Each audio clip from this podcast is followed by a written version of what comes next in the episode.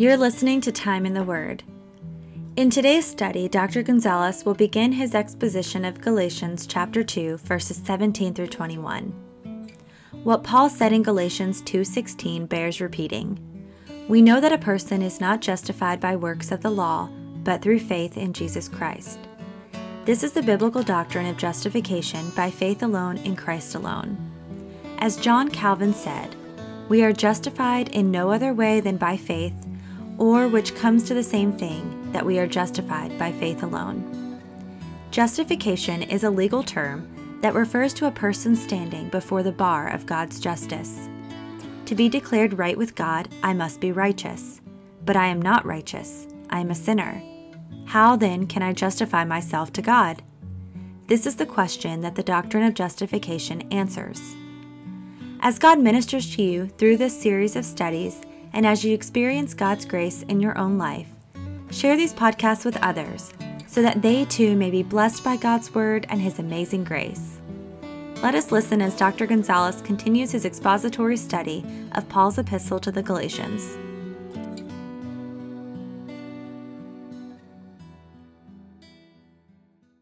As you're making your way to Galatians chapter 2, actually, I'll go ahead and read that passage. It's not very long, and we have time, I believe. Verse 17 But if, in our endeavor to be justified in Christ, we too were found to be sinners, is Christ then a servant of sin? Certainly not. For if I rebuild what I tore down, I prove myself to be a transgressor. For through the law I died to the law so that I might live to God. I have been crucified with Christ. It is no longer I who live but Christ who lives in me.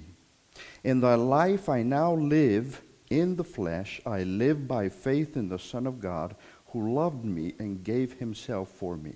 I do not nullify the grace of God, for if righteousness were through the law, then Christ died for no purpose. We will cover a little bit of this text in this hour, and then we'll cover the remainder during the 11 o'clock hour. When what Paul said in Galatians chapter 2, now we didn't read it just now, but verse 16 bears repeating. He says, We know that a person is not justified by works of the law, but through faith in Jesus Christ. This is what we call the biblical doctrine of justification by faith alone in Christ alone. This is a doctrine that the reformers sought to recover during the time of the Protestant Reformation. Let me give you some examples of some of what the reformers said regarding this important doctrine. Calvin said, We are justified in no other way than by faith, or which comes to be the same thing, that we are justified by faith alone. And you recall, this was the material cause for the Protestant Reformation.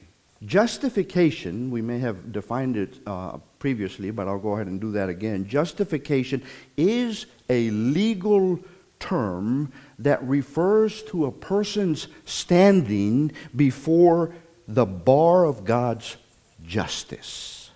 Now, in order for me to be declared righteous, I must be righteous. But I'm not righteous. I am a sinner. How can I be justified? How can I justify myself to God? Well, this is the question that justification by faith answers. It would be hard to think of a, a more important issue than how one is accepted before God. Certainly, it was quite important during the Protestant Reformation. Remember, many of the reformers, being part of the Roman Catholic Church themselves, Martin Luther certainly being one of them, they were the ones who, who were defending the doctrine of justification by faith alone over against the Roman Catholic doctrine of justification by faith plus works. Listen to what Martin Luther said. He claimed that, and I quote, if the doctrine of justification is lost, the whole of Christian doctrine is lost. Is he right or is he wrong? What is the theme of all of Scripture? Isn't it the story of redemption? And if redemption is not accomplished the way Scripture says it is accomplished, if justification is not by faith, then what else really matters in terms of all of what the scripture is making reference or speaking of?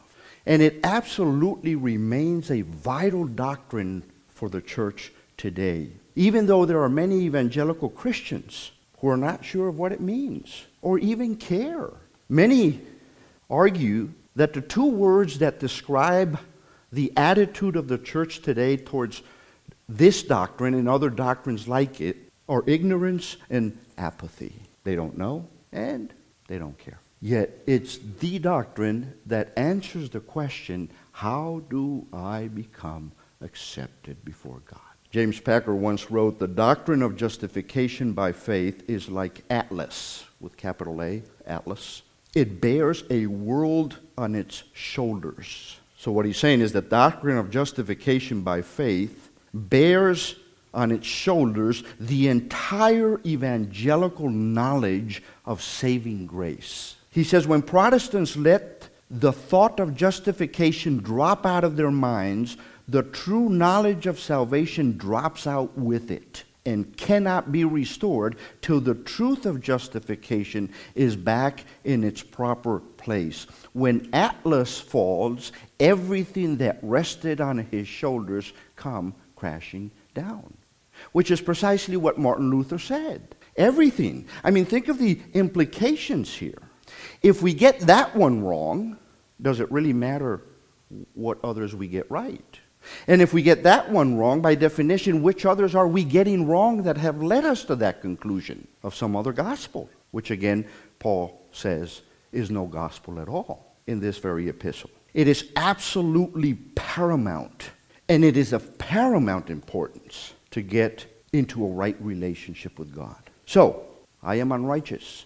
God is righteous. I am not holy. He is holy. The question again is then how can a righteous God accept an unrighteous individual like me? That's the issue. Because God can't lay aside sin, He can't dismiss sin. God must deal with sin. And sin is death, it's enmity with God.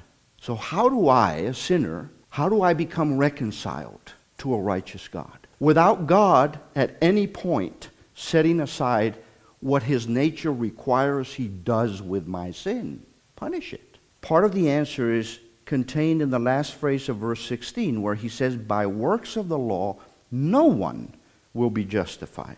We saw in the previous, in the previous chapter, or in the previous lesson that we, we were looking at some verses prior to, to uh, the text that we're looking at this morning, we noted that this phrase, that section of verse 16 we just read, by works of the law, no one will be justified. This phrase is essentially a quotation by Paul of a passage in the book of Psalms, Psalm 143. He, in essence, paraphrases what the psalmist, what David says in that psalm. And it is important to realize that the New Testament writers did not simply quote a verse here and there. Rather, they quoted a verse with the biblical or the original biblical context in mind. And we talked about that on Friday when we were doing our Bible study. In order to better understand, or in order to understand any text, we have to understand its context. And not only its immediate context, but its broader context. And that's what Paul does when he essentially quotes a, couple of verses out of Psalm 143. This is what Paul does here in Galatians chapter 2. If you, if you have a moment, go to Psalm 143, hold your place in Galatians. This is what Paul does in, in chapter 2 of Galatians. I'll give you a, a brief context of, of the passage, and then we'll look at the verses uh, that we want to uh, uh, focus in on. But the psalm from which he quotes begins with a problem. David is pursued by his enemies, he's tormented by his guilt, and he's asking God to deliver him, though he knows he does not deserve it. What he really deserves is divine judgment. Now, notice what he says in verses 1 and 2 of Psalm 143 Hear my prayer, O Lord, give ear to my pleas for mercy. In your faithfulness, answer me in your righteousness. Enter not into judgment with your servant, for no one living is righteous before you. See what he, sa- see what he says? I'm not righteous, therefore I can't stand before your bar of justice. Therefore I plead for mercy and I appeal to your righteousness. And that's what he's dealing with in Galatians chapter 2. David did not want to be brought before the bar of God's justice where he says, No living person can be acquitted, least of them himself. Yet David appealed to God for his salvation, for his deliverance. On what basis? On the basis of his righteousness? No, on the basis of God's righteousness. David asked God to come to his relief, not because he was righteous, but because God was righteous. And if God would be merciful on him on the basis of his own righteousness, he could be delivered. He could be saved. Notice in verse 11, he makes the same appeal at the end of the psalm. No, no, no, notice verse 11. For your name's sake, O Lord, preserve my life. In your righteousness, bring my soul out of trouble. David is asking to be saved by a righteousness that comes from God. So we're going to deal with the whole doctrine of imputation. Because again, how can I, a sinner, an unrighteous person, be reconciled to a righteous God if the, you know, considering he still has to address my sin, and the only way he can address my sin is by punishing that sin. Psalm 143, it's a, it's a, it really is a wonderful psalm. It's a psalm for the all justified sinners. By quoting from this psalm, Paul showed that uh, David's ultimate answer to this prayer came through the Messiah, the Lord Jesus Christ. For he is the righteous one, the perfect lamb, who has come with a specific mission in mind for a specific purpose, and that is to redeem unto himself God's elect. No one, both David and both Paul, are saying, no one can be made right with God by obeying the law. For no one is righteous, but Christ, the righteous one, makes us right with. If you're a Christian, the moment you placed your faith in Christ, or because you have placed your faith in Christ, God treats you as if you were as righteous as Jesus is. God credits us with his righteousness. God imputes Christ's righteousness to us. So think of it in these terms that what Jesus did through the cross and the empty tomb counts for us. Justification is the judicial act in which God pardons you the moment you place your trust in Christ, considering you righteous because of the righteousness of Christ. The moment you placed your faith in Christ, the moment you came to faith in Christ, at that moment, God declared you just. So that as far as He is concerned, you are now as righteous as His Son is. That is imputed righteousness that leads or results in justification. You understand why Paul is making such a deal of this in this epistle. So, obviously, the doctrine of imputed righteousness is absolutely critical. So, let's define that term. The actual word impute means to reckon over unto one's account. Let me show you how some of the reformers defined this. Martin Luther explained it this way. He said, Because you believe in me, God says, and your faith takes hold of Christ, whom I have given to you as your justifier and Savior, therefore be righteous Thus, God accepts you and reputes you righteous solely on account of Christ in whom you believe. That is the doctrine of just of imputed righteousness. Listen to how Calvin spoke of this. He said, It is entirely by the intervention of Christ's righteousness that we obtain justification before God. Absolutely an, a critical statement. Let me repeat that. It is entirely by the intervention of Christ's righteousness that we obtain justification before God.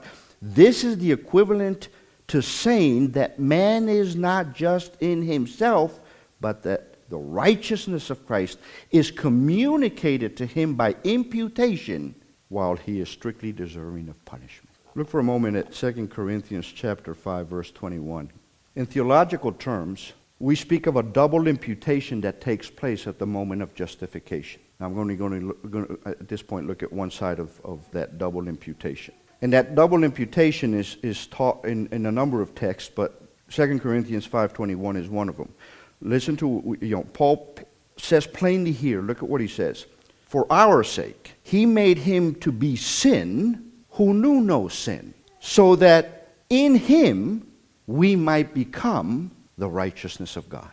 At the cross, God took my sin and he imputed it to Christ. Christ never sinned, but he became sin. And the moment I place my faith and trust, that second side of imputation happens. The righteousness of Christ becomes as if it were my own. Not because I'm righteous, but because I'm in the righteous one. And when God looks at me, he sees me in Christ, in his righteousness. Here in this verse, 2 Corinthians 5:21, here we read that our sin is imputed to Christ. Listen, we are the offending party. He's guiltless. He perfectly kept the law. He never committed a single sin, either by word, by thought, or by action.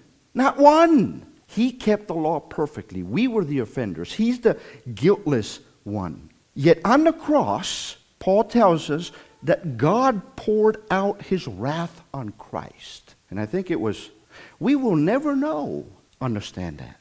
He took the wrath that was mine.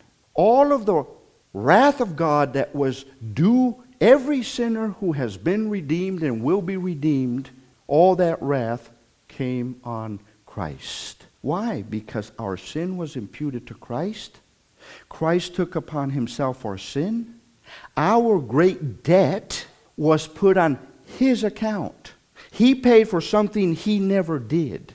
Christ paid the horrific penalty as the cup of God's wrath when it was poured out on him. Now, sometimes the question becomes among some well, if that is the case, if I have the imputed righteousness of Christ, why should I work towards living any differently if God has already justified me? I like the way uh, the, the, the Christian uh, uh, Standard Bible puts uh, verse 17. Paul sort of uh, uh, anticipates the objection in making part of his argument. He says, But if we ourselves are also found to be sinners while seeking to be justified by Christ, is Christ then a promoter of sin? Well, obviously, the answer to that question is certainly not. And that's a misunderstanding of what it is that happens during the process of justification. See, when I am justified, I am a new person. And because of justification, I have been given by God the opportunity to live a life for His glory. If I, have, if, if I engage in a conversation with an individual who claims to be a Christian, yet whose lifestyle is absolutely inconsistent with what it ought to be, and in some way, shape, or form, the argument seems to be, well, I am already saved. What difference does it make? Then the question in my mind that I have to somehow communicate to this individual is, are you therefore truly saved? Because when we become believers, the nature of Christ becomes part of us. We are new creatures. We have been given life. We are literally born again. And the desires and appetites of our life change. Though it takes a lifetime to become a mature Christian, it should be true that with each passing day, I am maturing. I am being conformed to the image of Christ. I am displaying fruit that speaks to justification having occurred. So Paul sort of anticipates that objection and sort of answers that. I mean, remember, you know, Paul and, and Peter, but certainly Paul, think of Paul. I mean, he lived for the law, right? I mean, in the Jew's mind, the only way to be right with God was to be a law abiding Jew. And now he's saying that through the law, he dies to the law. Now he's saying that as it relates to my justification, the law plays no role. This coming from the lips of a, fa- a former Pharisee. Hence, the Judaizers are accusing Paul, and were accusing Peter, and are accusing the Gentiles of the church of, of Galatia, they say that they were making Jesus a promoter of sin because to them, the Gentile wasn't a sinner necessarily just because he was immoral. He lived outside the law. Paul is now saying something very different than what he believed formerly. And to them, that was making Jesus a promoter of sin. But that's to misunderstand what justification, redemption, reconciliation, salvation, the new birth is all about.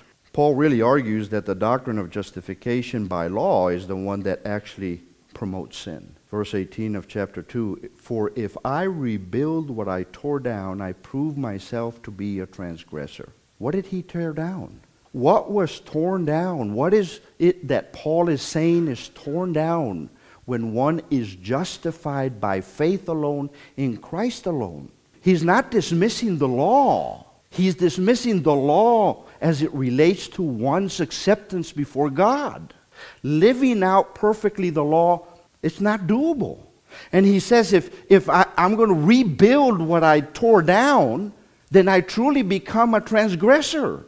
And the, and the Judaizers were essentially telling the, the church in, in, in Galatia to rebuild the law in place of what? The gospel. If the Galatians did that, if we do that, again, you know, that, that's, that's the relevance of the Word of God. It's written, yes, in time and space, but what was true then is true today, and many of the things that the church faced then, we are facing today.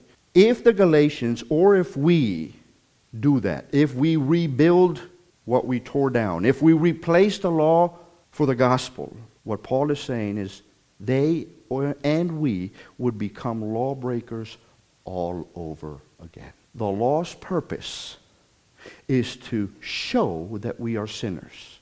So the more that I rebuild the law, the more sinful we are shown to be. In the words of F. F. Bruce, he says, Anyone who, having received justification through faith in Christ, thereafter reinstates law in place of Christ, makes himself a sinner all over again. To rebuild the law, if we paraphrase, is actually to transgress it because we cannot keep the law in its perfection.